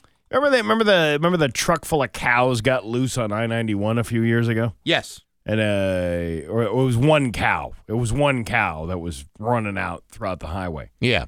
That cow wanted to get away. Maybe these horses wanted to get away. Maybe they knew they were going to the glue factory. And you could see why they'd be so upset. How come that's not like a like a threat anymore? Remember back in the cartoons, uh, you know, like the Bugs Bunny cartoons, Yep. that uh, being threatened by being taken to the glue factory was enough for uh, to scare the living bejesus out of a horse. That doesn't work anymore. I don't think I don't think they use uh, uh, horses to make glue anymore, Yeah. or you know they grind their bones down to make softballs. I don't think they do that They don't anymore. do that anymore. I don't know. anymore? I think No? no. They really ground their uh, the lower part for softballs. That's what they used to say. Oh, Yeah. Hey, how about that? How about that? what kind of league was that? Slow pitch. uh, that is now here. This it is seven fifty eight. Uh, coming up next hour, uh, actor Keith Coogan from Don't Tell Mom the Babysitter's Dead. He'll be with us live after eight o'clock. It's seven fifty eight at Rock one hundred two. And now, Bax's View from the Couch, brought to you by Rocky's Ace Hardware, Winter Storm Headquarters, before and after the storm. Hey, good morning, sports fans. How the heck are you? As many of you know, I'm a huge fan of sports collectibles. Are you kidding me? From my autograph collection of Jean Rattel placemats to my officially licensed set of Dana Barros tube socks to my priceless Wade Boggs salad tongs. I love that kind of stuff. Of course, I own some stupid stuff too. However, at the end of the day, I can guarantee you this. Each item is an authentic and valuable collectible. Believe me, it was no picnic getting a certificate of authenticity for those salad tongs, but I got it. And that's what separates my collection from someone who's selling nothing but worthless junk. Last week, law enforcement officials raided a store in Anderson, South Carolina that was allegedly selling hundreds of pieces of fake sports memorabilia for top dollar. That was until they got busted and their inventory was seized by authorities. In total, this particular shop, Kirk's Collectibles, was selling nearly 600 phony championship rings that were intended to rake in more than $15 million in sales. This included counterfeit knockoffs of 157 fake Super Bowl rings, 82 fabricated rings from several NBA championships, 99 phony World Series rings, and more than 251 NCAA, ring, NCAA rings from unspecified sporting events that may or may not have ever happened. The raid was conducted by federal, state, and local authorities are calling this the largest haul of falsified sports collectibles in state history. Folks, this is why it's so important to know what you're buying before you buy it. When I bought those Wade Boggs salad tongs, I wasn't even sure Wade Boggs even ate salad. I still don't. But did I buy those things without proof without proof of authenticity? You're damn right I didn't. That's because I know the value of consumer protection. Listen, there's a lot of low-life scumbags out there looking to take advantage of every idiot that walks through the door. And if you're not careful, you could be buying something that Wade Boggs had nothing to do with. Do you want to be that person? I would guess that you probably would not. So be careful out there, folks. Be careful, just like me. But hey, enough of my yapping. Sports brought to you by Rocky's Ace Hardware. The DeWalt lithium ion powered tool sale and Rocky's is going on. Get a circular saw, a reciprocating saw, or a grinder. Each one cordless, battery powered, only 120 bucks with your Ace Rewards card. Always good deals on tools at your neighborhood Rocky's Ace Hardware. I'm Bax. That's my view from the couch. Rock 102, Springfield's classic rock.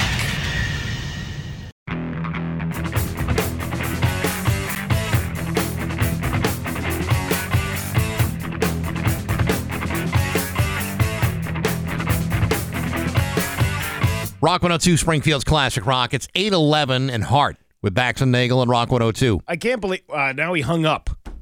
No, he's, I still got him here. Oh, you still got him? Yeah? I got him here. Oh, I was gonna Yeah. say I can't believe you disrespect our guest by playing four and a half minutes of Barracuda. No, I know. I, I don't. Don't. I didn't mean to. He's on hold that whole time. Didn't mean to insult Keith Coogan in any way. Keith, Keith Coogan is going to be in Agawam uh, to for a screening of "Don't Tell Mom the Babysitter is Dead." He's on the phones right now. Good morning, Keith. How you doing? I was jamming out to Barracuda. I don't know what the problem is. Oh, I, I. I, you know what it is, Keith? I hear that song every single day, and I'm like, God, if anybody ever had to put me on hold for four and a half minutes for this, I probably wouldn't make it through. It's nice to Well, talk to you, Los though. Angeles. Good to talk to you guys. That's our national anthem in Los Angeles, Barracuda. Oh, it so. is. I, no kidding. Man. Uh, I, I gotta I'm tell coming out there. Yeah. I gotta tell you, Keith, it's a gr- it's great to talk to you. I've been a fan. I've been, you know, obviously uh, you're a little bit older than me, but I, I've been following you ever since I was a kid. My my fa- one of my favorite movies is Adventures in Babysitting. I thought that was one. Yeah. Of, yeah, that was an awesome movie, especially uh, you know at the time when I when I saw it for the first time. I was like, wow, this is cool, and Elizabeth Shue is really pretty. Yeah. Yeah. Exactly. That could be a real teen event horizon, can't it? Yeah, Um, absolutely. imagine, yeah, imagine standing next to her on a set for three months with a huge crush. That's yeah, typical. especially at that age too. Right? yeah, but you know what, Keith? I'm Oh. sure that everybody on that set had the same crush on Elizabeth Shue. Because why not? They did, and it turned into instant respect as this, you know, this woman picked up the picture and ran with it. She's fantastic. Um, not a lot of girls got to lead a picture back then, and I got two of them. I got Christina Applegate and Elizabeth Shue, two of the best Yeah. actresses ever. You know, one of the other things that's uh, that's that's true because you know, reading up about you, you know, I found this actually to be really fascinating. Uh, one, you've, I mean, you've been a child actor, you know, from as, as probably as early as uh, you can think of. I mean, you were on episodes of Little House on the Prairie and The Waltons and The Love Boat, and Mork and Mindy, Laverne and Shirley, uh, Eight is Enough. But your grandfather uh, was also a child actor, and the parallels of, of you know the amount of work and the success that he had is a really interesting thing. Your grandfather's kind of like a groundbreaking child actor, especially when it came to uh, you know resolving his the money he earned Yeah. as a kid. It's a, that and that that Jackie Coogan story is like one of those stories that's like Hollywood legend is uh, for- for your grandfather and for for people who don't know much about Jackie Coogan he was the original Uncle Fester on the Addams family but it starred in movies with Charlie Chaplin and his career goes all the way back to the 20s Yeah, started in vaudeville. I mean, my family's been doing this for four generations. yeah To get a break like that, to get an international stage uh, with Chaplin, that's something that does launch you into stardom. Um, and he continued with it as, until he aged out. You know, as the first kind of you know well-known film child star, he's also the first ex-child star. Yeah. and that's where it came. You know, the money he goes for the money. He married Betty Grable. He thought everything was great, and we find out that the great grandmother spent it all. And unbelievable so we have labor laws now that protect it. It's named after him. It's called the Coogan Act. I, you know, I get to uh, remind everybody of his legacy. I get to fight for you know advocacy for kids that are working. It's hard enough to be an actor. To be a kid actor, you still got to do school and have friends and listen to your parents, and then also do a great job on set. It's a lot of extra pressures. Some people say kids shouldn't even do it. I say they should. They just have a lot of support. Well, I mean, even even kids that aren't actors don't want to listen to their parents, you know. So I mean, there's something to be said about that. But but as a but as a kid who goes, you know, and, and you're talking about you know a bunch of great TV shows from the the late '70s and and and '80s. When you decide, you know, I really want to act, or your parents say, "Hey, let's get this kid into acting." I mean, did your did your grandfather have any you know uh, you know advice to you? I wish I could say it was as easy as a Nepo hire, but it wasn't. I didn't have any idea my family was in the business. My mom was a 16 year old Catholic schoolgirl runaway. Um, there was no connection to the grandparents. I didn't know that. So at four years old, when I'm watching Sesame Street and I utter the famous phrase, I want to be on TV, my mom lost it. She's really, it's got to be genetic.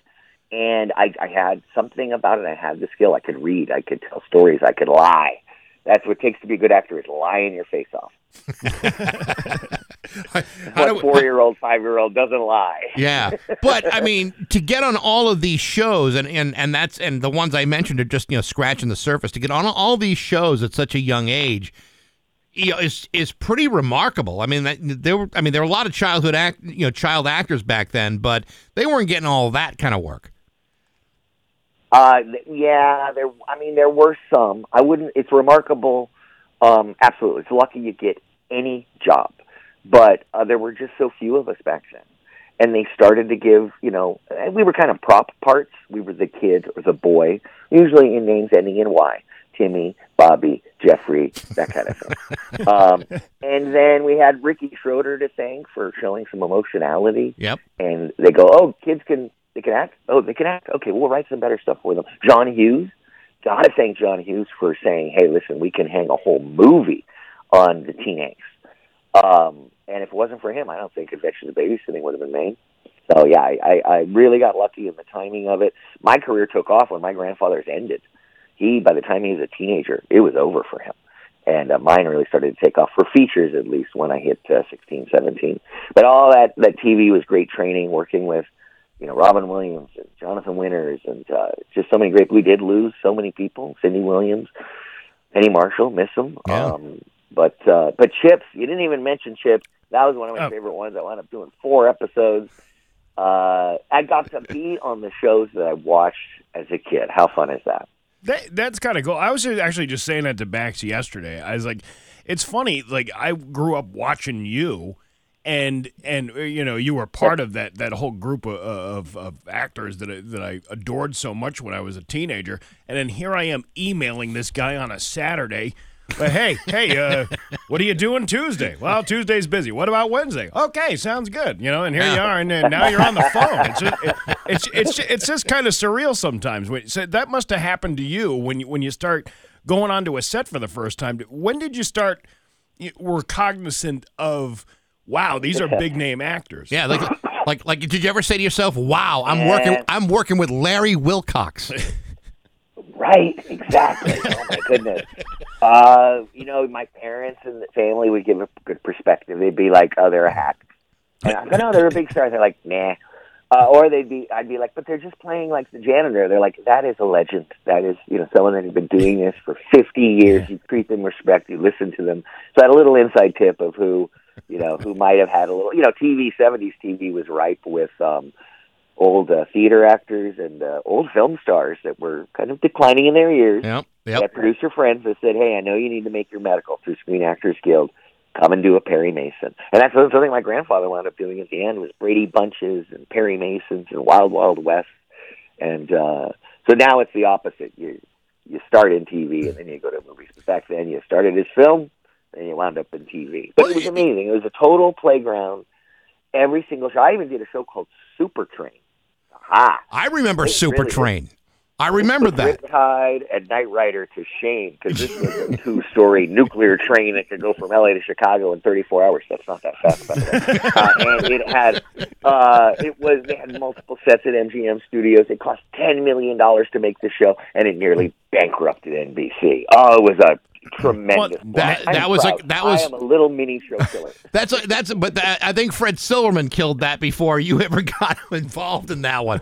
That was a thing that Oh, like almost damn- took him down. yeah that that almost took him down at NBC. I forgot about that show. My God, what a what a turd that was. yeah, thank you, thank you. No, but not I'm very, not, proud of that. Not because of you. Not because of you, Keith. Well, now but what was great about you know my episode was Dick Van Dyke was in it, and That's cool. uh, and this you know I got to work with Dick Van Dyke several times over. Third time it was Diagnosis Murder. I go, hey Dick, how you doing? You know, you remember me from this and the ethical special? And he goes, Nah, I don't remember. I, I, he's done hundreds and maybe thousands of projects, but they also shoot him out. And this is something I learned that you know as a kid you really got to work hard and, and play and go to school and, and, and go on the set and it's long hours and, and when you're older they shoot you out all right call time one o'clock all right he's out of here by two they shoot everything else they walk you on set put you on your mark shoot your scenes and then like let you go home and that's what they did with dick van dyke and i said that's where i want my career to go someday That's where I want to be. I'll be doing that. Yeah. Uh, so, did you, so you never imagined that you'd be standing in a cinema in Agawam, Massachusetts, then, no, all those years ago, did you? you you don't you know that's the thing about movies is that kind of projection it, it goes Yeah. out it goes out Well- to thousands of cities into people's you know homes and stuff and here to be able to um Napster changed the music industry musicians can't make money selling their CDs so they make it on the tour personal Yeah. appearances sell Mhm. those t-shirts go face to face And, and so we've been, have been hitting the country and just doing every city we can Well, let, let me tell you, man. Uh, people are excited that uh, you're coming around. It's going to be uh, coming up on uh, March 25th at the Agawam Cinemas. Yeah, And- it's a screening of uh, Yeah. Don't Tell Mom the Babysitter is Dead. So that mo- that movie came out in what, 91, 92?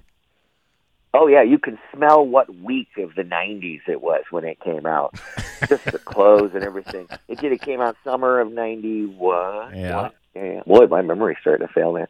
Uh, and there I was, 21, playing a 15-year-old uh, layabout. That was a, what a great part. that that always That's amazes one. That's the one. Th- that they, Yeah. they can take people who are in their 20s and make them, uh, you know, act like they're that, that they're teenagers. They they weren't going to let me, and this is where I have to go. You know what? It, sometimes you just really got to have faith. The casting director had faith in me. Hmm. My agent said I was too old. I was originally reading for Brian, the clown dog boy, played by Josh Charles. Ah, ah, I said, "Oh, that's that's too bad." And the agent goes, "Yeah, you're too old." And I go, "Yeah, nah." So uh, I was really good friends with Chris Young from PCU and Great Outdoors, and we put together an outfit and a wig and skull vest and torn jeans.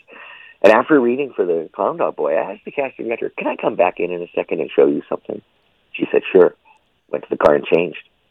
Came back, kicked the door open. All right, who's in charge? You're done, man. Blacked out, uh, and two days later got the part. I don't even. It was so far. It was such a risk, and I think it was just that. The my take on Kenny. It didn't matter how old I was. My take on Kenny and how much I could get under Christina Applegate's skin as a brother sister relationship. Well- and uh, and Stephen Herek. I mean, he brought us Bill and Ted, so we can't go wrong with a guy like that. Yeah, that was uh, that's a pretty awesome story. uh, cool that worked out for you like that.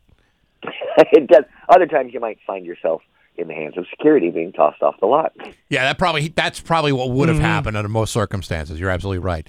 Keith, Keith Coogan is going to be at the Agawam Cinemas on the 25th of uh, of March. Don't tell mom the babysitter is dead. Special screening, and uh, you're going to be there. In fact, we actually have tickets uh, to meet and greet uh, Keith Coogan, and we'll take the 10th caller right now at 293-1021.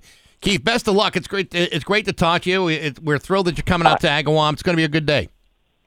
I, I, I thank you guys so much. I know that uh, they can win tickets here. Also, get them at uh, Agawam Cinema, Keith Coogan dot com Agawam Cinema, Keith Coogan dot TicketLeap dot com. Thank you guys for the time. Oh, Thanks appreciate for the, the appearance.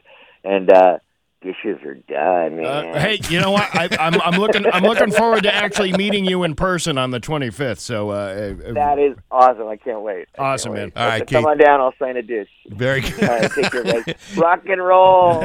Keith Coogan with Bax and Nagel on Rock 102.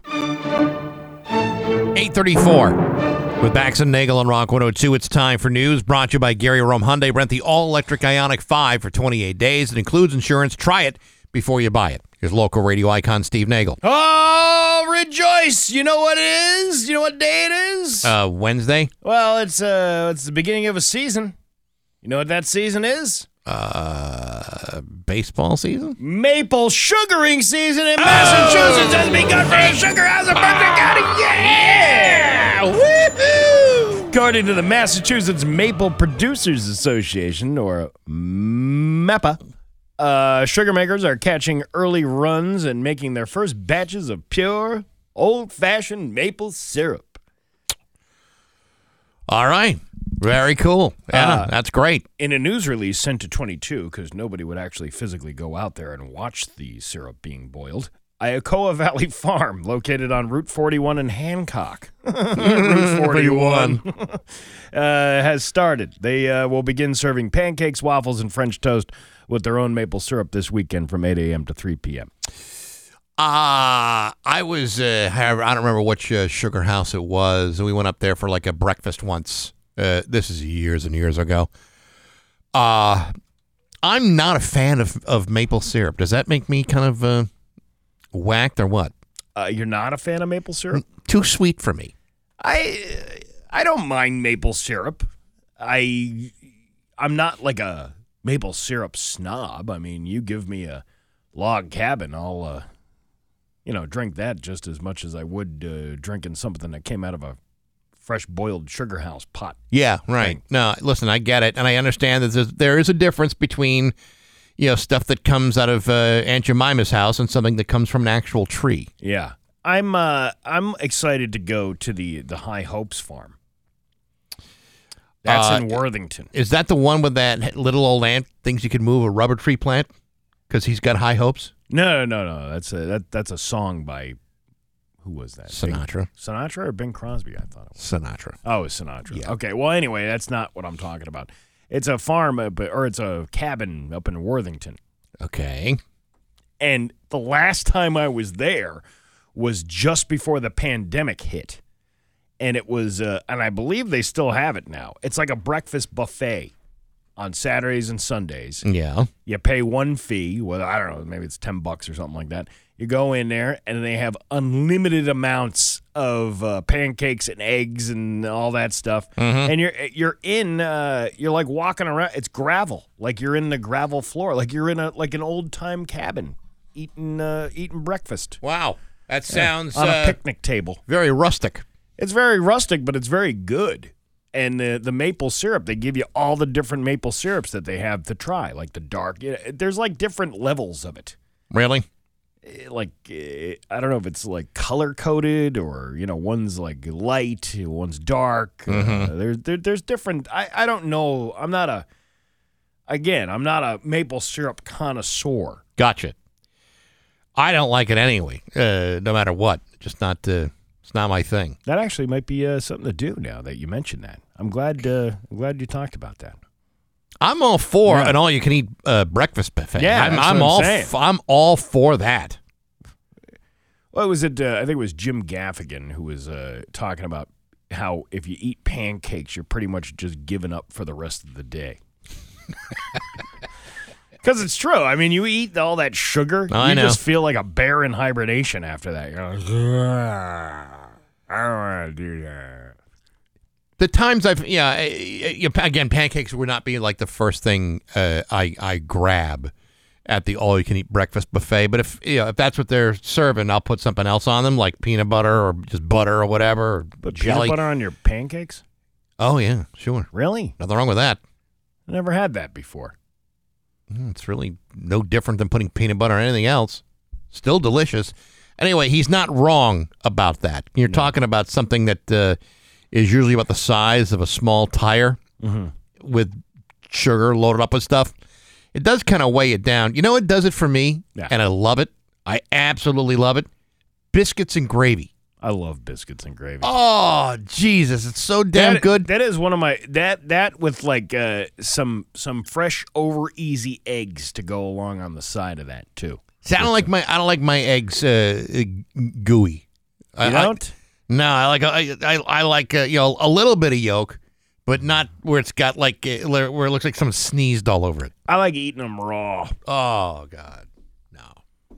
We're talking You about like egg- 'em raw. we're, taking we're talking about eggs, right? Yeah, right. Uh, yeah, so, uh, biscuits and gravy. My dad used to make that. That was like one of the things that uh, he used to make that was really good. Oh, yeah. And then uh, then I started making it not too long ago because I would always ask my brother, "Hey," because he was the one that knew how to make how Dad used to make that. And then uh, and I was like, "Well, screw this. I don't need him, Mhm. and I don't need my dad either. I'm going to do this on my own." God damn it! And I made it better. I love biscuits and gravy. Yeah. And it's the same thing. Once you've had that in the morning, you're done for the day. Listen, because it's it's all napping for the rest of the day because you got to move those biscuits down your digestive system. I'm more about uh, like toast versus biscuits. It depends on the biscuit. I know, I know. and I'm not a big biscuit fan. I like a nice buttery biscuit. Yeah. Big big fan of the buttery biscuit. I'm- you get, you give me a dry biscuit with Yeah. no flavor, no butter. No.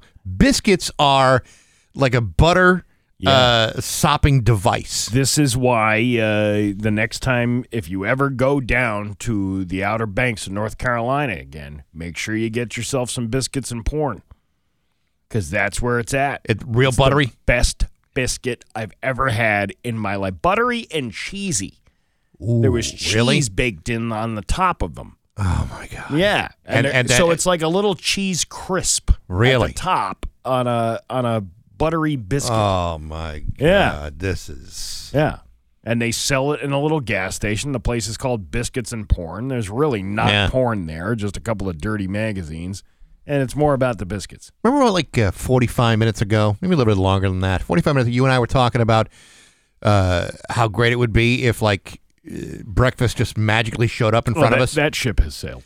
yeah, I know it's sailed, and I know there was no chance in hell that someone was going to, like, you know, walk by here with with the with with breakfast. Mm-hmm.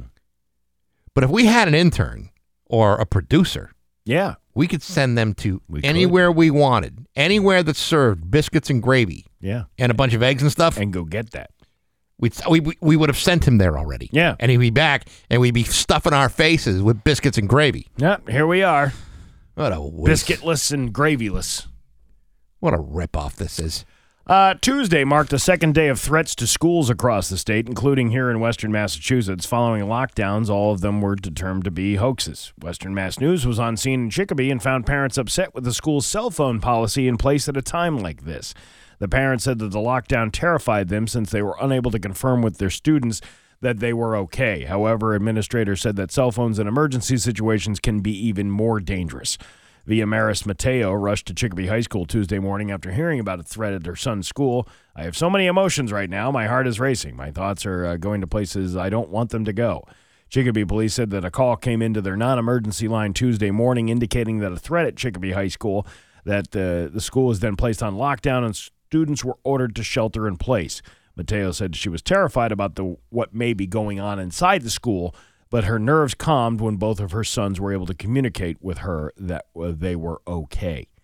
You know, that's probably one of those things that nobody thought about when they put that cell phone policy in place. and now you have the first time because that policy was just put in back in the fall. Yeah. and now you have for the uh, the first time an See- emergency situation. So I don't know what the right thing to do is because on one hand, I totally understand why drills need to happen. But I also know that if it's not pre-announced that you're going to have a drill, kids may not take it seriously. Yeah. But on the other hand, if you're having a drill and you don't know whether it's a real situation or not, and your kid still has access to its phone in school,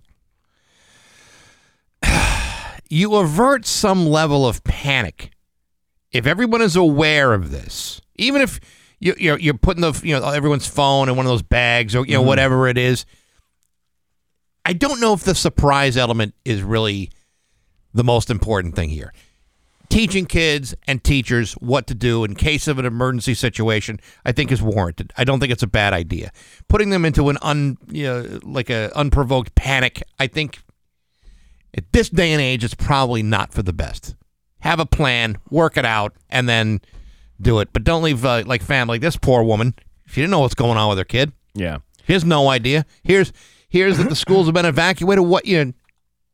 How does she know what's going on? That was a horrible thing I saw yesterday. Um, the the shooting. There was a there was a shooting on the campus. Uh, I think it was Michigan State yesterday or two days ago. Yeah.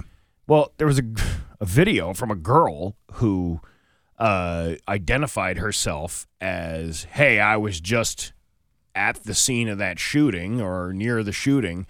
Uh, this is my second mass shooting. Uh, Ten years ago, I was huddled in a corner in Sandy Hook Elementary School uh, in uh, Sandy in Sandy Hook, Connecticut. I'm like, can you imagine that? You, you've survived now two of two mass shootings. Yeah. Uh, in your lifetime. It's unbelievable, but this Well, is the world we're in. But that it happens that frequent now that you're getting people happening to them twice. You know, the likelihood of it even happening to you once hopefully isn't that great, but the likelihood of it happening to you twice, you know, and then she goes on the video and tells how she's got uh, PTSD stress injuries from Sandy Hook from keeping her keeping crouched in the corner for so long Yeah. that her muscles have like PTSD, uh, you know, infliction on them uh, that that comes to mind every time she goes through a situation like this. What a horrible, horrible thing. it is absolutely terrible. And on that happy note, uh, your Pioneer Valley Well, you don't, you don't have like a like a happy little kicker to send us away. Well, it's eight forty six. Do I All really right. want to do that, or do I want to take a break and then come back and then do something That's fun? fine. Yeah, well, it's going to be uh, sunny today with the chance of some uh, drizzles this afternoon. And then tomorrow, rainy with a high of 61. It is uh, 36 right now in downtown Springfield. I'm Steve Nagel, and that's the news on Rock 102. Ah, yeah. Monson Savings. It's 8:53 in Aerosmith with Bax and Nagel at Rock 102. Going to be uh, sunny for the early part of the day, then uh, cloudy with some rain showers possible this afternoon. Tomorrow, rainy with a high of 61. It is 36 right now in downtown Springfield. So I was uh, online yesterday and I saw this uh, this headline, which I uh, you know scratched my head and thought about uh, kind of hard. A salary below this amount is a dating deal breaker for many Americans. Survey says why you should talk money on your very first date. Okay. I would never want to get involved in a financial discussion on a first date. Uh, I disagree. really? Yeah. You're gonna give? You're gonna tell somebody like right off the bat what you make in a year on a first date? maybe not what I make in a year, but I, uh, is it is it about is that what they're saying that they're, you're sharing your salary? Uh, or, Western and Southern Financial Group surveyed Yeah. over a thousand married Americans about their financial triggers and found that one in three couples waited until after marriage to talk about important financial topics, with salary being the biggest topic they wish they had talked about sooner. Okay, that's fine. And I, I can see that uh, being an important part to talk about, but not on a first date. That'd be something that you would Nope. talk about as done. the relationship is starting to grow. Get it out of the way right now. What kind of person are you with money?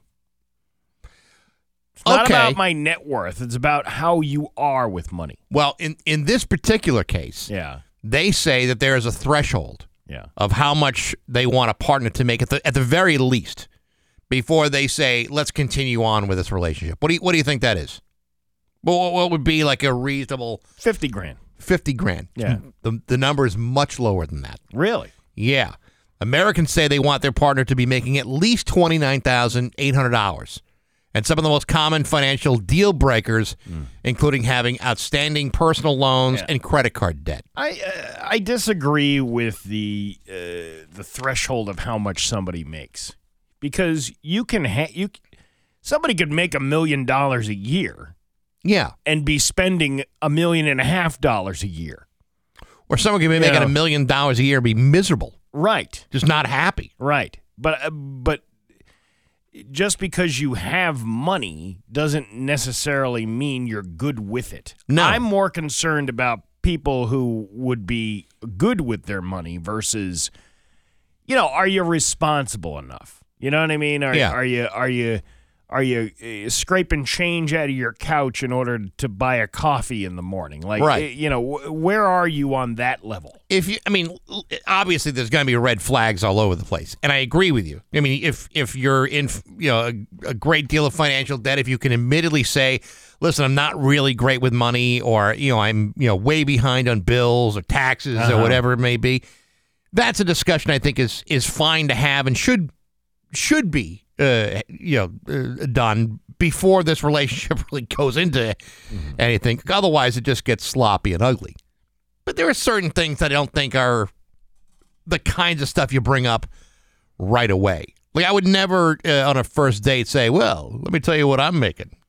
And let me show you my credit card statements. And here's my credit rating." I would I- not I would not do that. I guess that depends on what kind of relationship you want. Purely sexual. Okay, then you definitely tell them how much you make. Listen, I make fives of dollars every year. Does that turn you on? How much are you gonna need? Mm-hmm. Snap! I'm counting out hundreds on the table right there. Did anybody ever give you the Abe Lincoln? Hmm? Mm. Watch out for that shot to the back of the head. Oh, the waitress is here. She'll have the San Jose chili dog, please. Yes, yes. That's gross. We're gross. It's 857 with Bax and Nagel on Rock 102.